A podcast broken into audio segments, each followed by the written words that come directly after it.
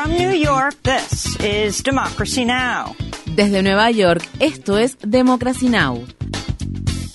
Democracy Now! es un noticiero internacional de radio y televisión que se transmite desde Estados Unidos a través de Internet en democracynow.org.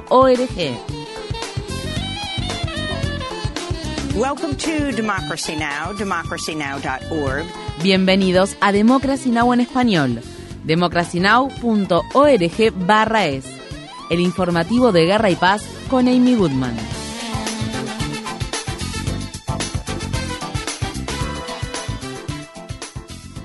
La Asamblea General de las Naciones Unidas aprobó una resolución que le pide a Rusia que pague reparaciones a Ucrania por los daños causados durante su invasión y por otras violaciones del derecho internacional. Un total de 94 países miembros de la Asamblea General votaron a favor de la resolución, mientras que 14 votaron en contra, incluidos Rusia, Irán y China. Por otro lado, fueron 73 los países que se abstuvieron de votar, incluidos Brasil, India y Sudáfrica. Previo a la votación del lunes, el embajador de Ucrania ante la ONU dijo que era hora de responsabilizar a Rusia. Los relatos de los residentes sobre las atrocidades que cometieron los rusos en los territorios ocupados, asesinatos, violaciones, torturas, deportaciones forzadas, saqueos, hablan por sí solos. Millones de ucranianos se han visto obligados a abandonar sus hogares y buscar refugio en otro lado. Ucrania tendrá la abrumadora tarea de reconstruir el país y recuperarse de esta guerra. of rebuilding the country and recovering from this war. El presidente de Estados Unidos, Joe Biden, dijo el lunes que no creía que China tuviera planes de invadir Taiwán. Biden hizo el comentario en la cumbre del G20 que se celebra en la ciudad indonesia de Bali, tras haberse reunido personalmente con su homólogo chino Xi Jinping por primera vez desde que asumió su cargo como presidente de Estados Unidos. Tras su reunión de tres horas, Biden desestimó ante la prensa las afirmaciones de sus críticos en relación a que las maniobras militares estadounidenses que se estaban llevando a cabo en el estrecho de Taiwán estaban provocando una nueva guerra fría. Creo absolutamente que no tiene por qué haber una nueva guerra fría. Me reuní muchas veces con Xi Jinping y fuimos francos y claros el uno con el otro en todos los ámbitos. No creo que haya ningún intento inminente por parte de China de invadir Taiwán.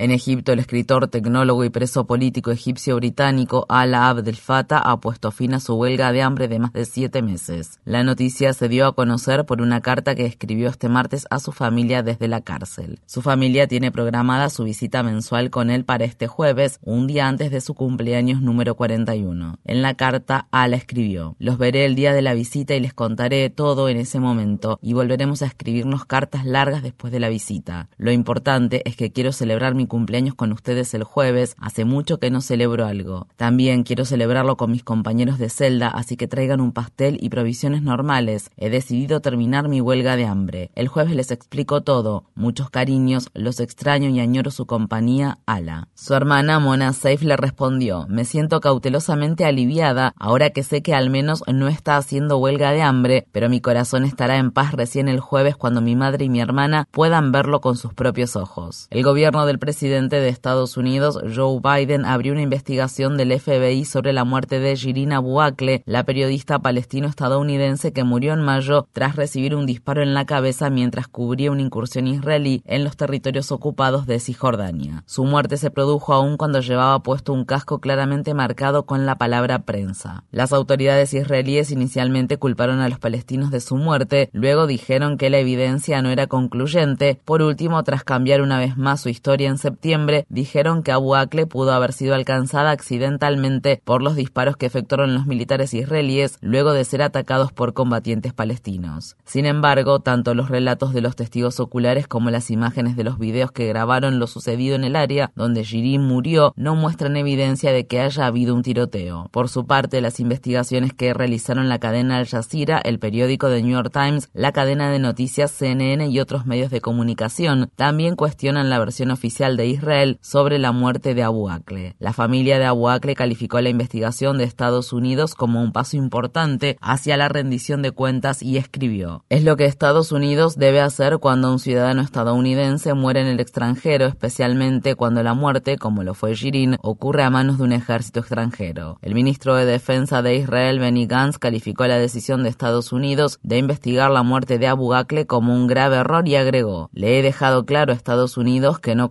cooperaremos con ninguna investigación externa y no permitiremos que se interfiera de ninguna manera con los asuntos internos de Israel. En la República Democrática del Congo, los combates entre el ejército y los rebeldes del grupo M23 se han acercado a la ciudad oriental de Goma. La situación de violencia es una de las peores que se ha experimentado en la provincia congoleña de Kivu del Norte desde que las Fuerzas Armadas gubernamentales persiguieron en 2013 a los rebeldes que tuvieron que huir al país vecino de Ruanda. Los combates han hecho que miles de personas tengan que desplazarse a otras partes del país para alojarse en campamentos improvisados donde se enfrentan a condiciones peligrosas y miserables.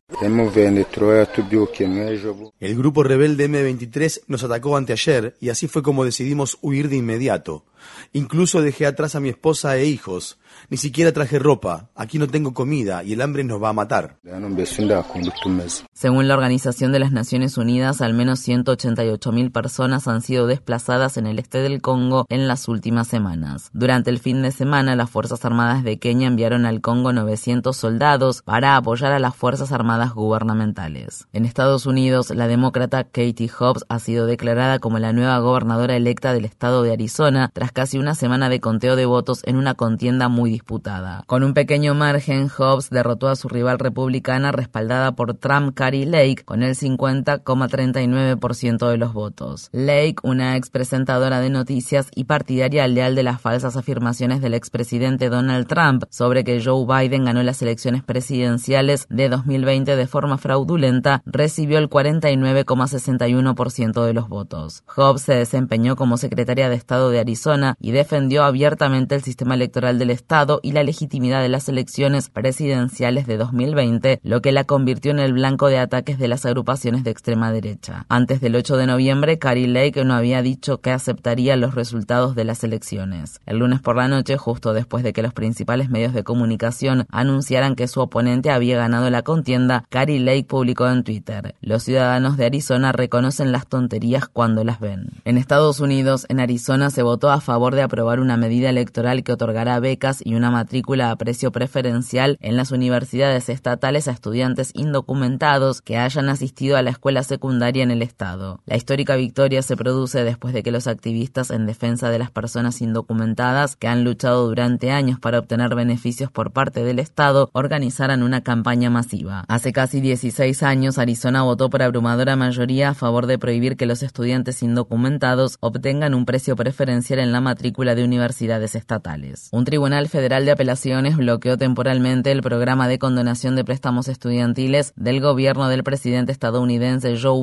Biden al tiempo que revisa una demanda de seis estados liderados por republicanos. Nebraska, Missouri, Arkansas, Iowa, Kansas y Carolina del Sur son los estados que presentaron la impugnación con el argumento de que el plan de Biden de cancelar hasta 20 mil dólares en deuda estudiantil por persona privaría a estos estados de ingresos fiscales. El programa ya se había suspendido antes, incluso después de que el Departamento de Educación estadounidense aprobara la cancelación de hasta 20 mil dólares de deuda a 16 de los 26 millones de prestatarios que solicitaron el programa. En la huelga de educación superior más grande de la historia de Estados Unidos, unos 48 mil estudiantes de posgrado de la Universidad de California que trabajan como empleados en sus 10 campus abandonaron sus labores el lunes para denunciar que la institución no está negociando de buena fe un contrato sindical justo. Los estudiantes que trabajan como empleados de la universidad incluyen investigadores, asistentes de enseñanza y tutores que están siendo representados por el sindicato United Auto Workers y que están luchando para obtener salarios dignos más altos, mayor cantidad de beneficios para el cuidado de los niños y licencia familiar ampliada, entre otras cosas.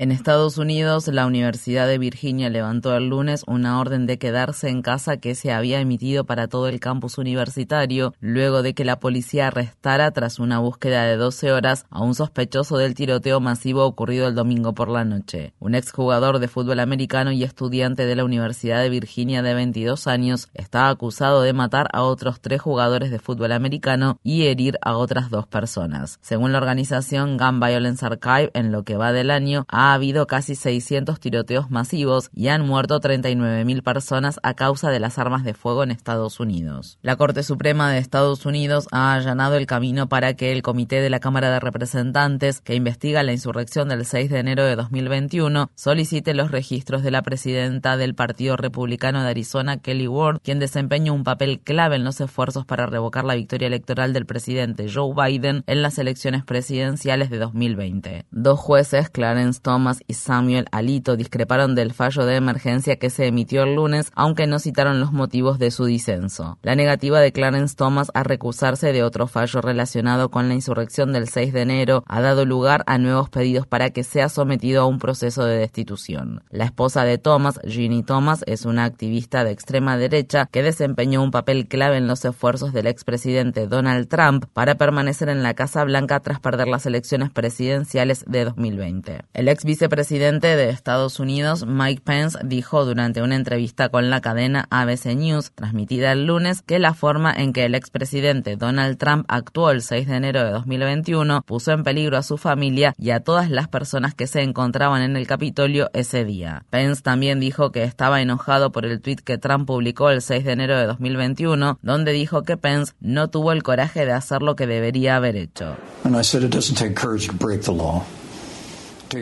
Y dije, no se necesita coraje para infringir la ley, se necesita coraje para defenderla.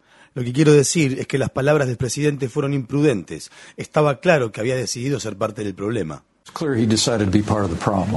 Pence le concedió la entrevista a la cadena ABC News justo antes de publicar sus nuevas memorias tituladas Que Dios me ayude. Se espera que este martes Donald Trump anuncie desde su resort Mar-a-Lago, ubicado en la ciudad de Palm Beach, en el estado de Florida, que se volverá a postular para la presidencia en 2024. Amazon planea llevar a cabo despidos masivos y podría recortar hasta 10.000 empleos esta semana. Esta información fue brindada por varios medios de comunicación, incluido el periódico The Washington Post, los que además informaron que es probable que los despidos se centren en el personal empleado en Amazon. Esta situación viene precedida de los recientes despidos masivos que tuvieron lugar en Facebook, Twitter y Salesforce. El valor de las monedas digitales cayó drásticamente durante el fin de semana después de que la principal plataforma de intercambio de criptomonedas, FTX, se declarara en bancarrota el viernes. El rápido colapso de FTX se ha comparado con la quiebra de la empresa Lehman Brothers en 2008 y el esquema Ponzi ideado por Bernie Madoff. El colapso se eliminó de un día para el otro prácticamente toda la riqueza del director ejecutivo de FTX, Sam Backman Fried, de 30 años de edad, cuyo patrimonio neto personal llegó a ser de 26 mil millones de dólares. Los organismos reguladores de Estados Unidos y las Bahamas han abierto investigaciones civiles y penales sobre cómo cientos de millones de dólares en activos fueron retirados de FTX justo antes de su colapso. En más noticias sobre la industria de la tecnología, Google acordó pagar casi 400 millones de dólares a 40 estados de Estados Unidos para resolver demandas en las que se acusa al gigante tecnológico de rastrear los movimientos de los usuarios de teléfonos inteligentes, incluso después de que cambiaran una configuración de software para optar por no compartir sus datos de ubicación. En un comunicado que anunciaba el acuerdo, el fiscal general del estado de Oregon dijo, durante años Google ha priorizado las ganancias por sobre la privacidad de sus usuarios. Más de una docena de científicos, climatólogos y activistas contra el cambio climático fueron arrestados la semana pasada cuando bloquearon varios aeropuertos de Estados Unidos en protesta por el daño destructivo que los aviones causan al medio ambiente. Los manifestantes realizaron sus protestas en aeropuertos privados de los estados de Nueva Jersey, Carolina del Norte, California y Washington como parte de una acción global coordinada por la que también se realizaron manifestaciones en al menos otros 13 aeropuertos privados de otros 12 países. Entre los manifestantes arrestados se encontraba el científico climatólogo del Laboratorio de Propulsión a Chorro de la NASA, Peter Kalmus.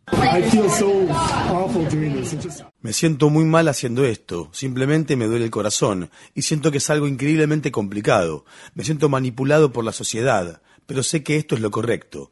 Es por ello que a pesar de lo difícil que es este momento, me solidarizo con todos los protectores del planeta de todo el mundo y con todos los jóvenes que están desesperados por su futuro. Visite democracynow.org es para ver nuestra entrevista con Peter Calmus realizada el pasado mes de septiembre.